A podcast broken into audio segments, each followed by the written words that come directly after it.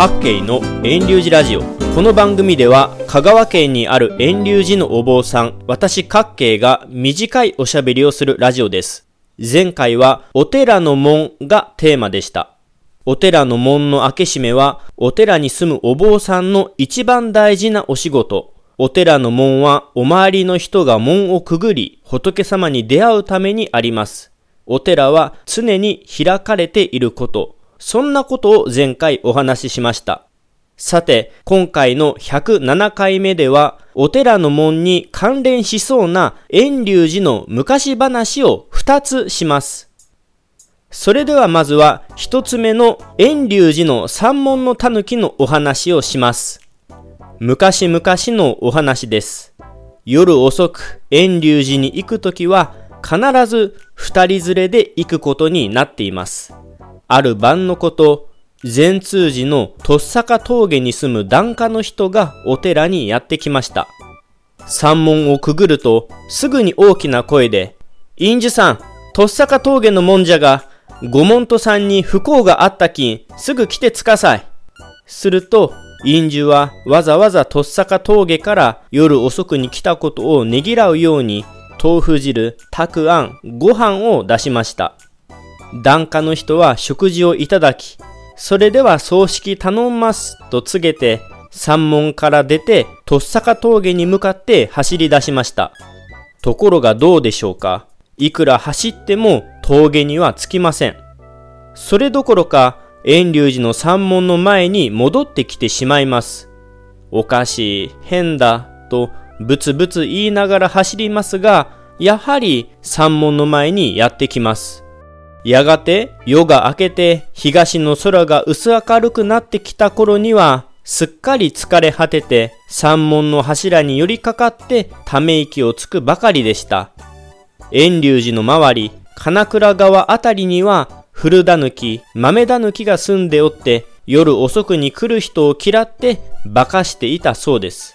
そんなことがあってからはたとえ檀家の人でも夜中に遠隆寺を訪ねることは慎むようになりました。どうしても夜遅くに行くときは狸に化かされないように必ず二人連れて行くようになったということです。これが一つ目の昔話です。この昔話から言えることは、お寺の門は夜でも檀家を受け入れていた。でも、真夜中にやってくるときは、本当に一大事の時だけ。もし、真夜中に来るのなら、一人は危ないから、二人で行きましょうね。ということです。続けて、二つ目の昔話をします。二つ目は、遠隆寺の一つ目小僧のお話です。昔々のお話です。遠隆寺の東側の裏口あたりには小川が流れ水車もあり大八車がやっと通れるくらいの小道がありました。その道には夜中になると一つ目小僧が現れて夜遅くに通りかかった人たちを驚かせておったそうです。この一つ目小僧に出会った人は災難が降りかかると言われていました。ある夜のこと丸亀城下に住む職人さんが遠隆寺のそばを通りかかりました。すると、前に立ちはだかる者がいます。はて、一体誰だろうと、提灯をかざしますと、なんと、一つ目小僧でした。職人さんは驚き、一目散で近くの遠隆寺に駆け込みました。すると不思議なことに、すごい勢いで追っかけてきた一つ目小僧が、寺にはピタリと近づいてきませんでした。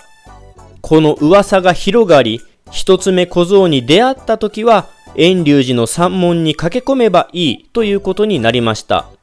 院主さんが思うに、これはご本尊様の阿弥陀さんが怖くて、人を驚かせる一つ目小僧も、寺の境内や本堂にまでは追っかけてこれないのだということになりました。それからは夜遅く一つ目小僧が出そうな気配がした時はすぐに遠隆寺に駆け込むことになったということです。これが二つ目の昔話です。この昔話からは夜出歩く時は気をつけましょうね。危険を感じたら寺に駆け込めば大丈夫ということを伝えているのだと思います。さてこれで遠隆寺の門に関係しそうな昔話を2つ紹介しました。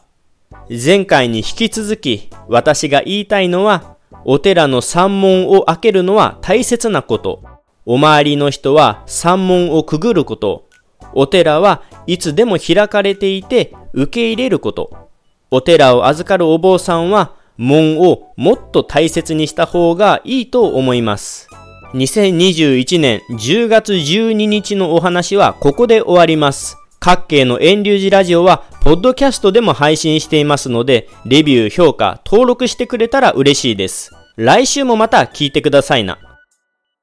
ちなみに、今日お話しした昔話の内容は、池原昌司という香川県出身の日本画家が実際に丸亀を歩き、人々から取材して丸亀の絵本というのにもまとめられています。私の祖父の遠流寺住職からもお話を聞いたようで、本の最後にその名前が紹介されています。丸亀の絵本は丸亀駅そばの丸亀市立中央図書館にて借りられます。興味のある方はぜひ読んでみてください。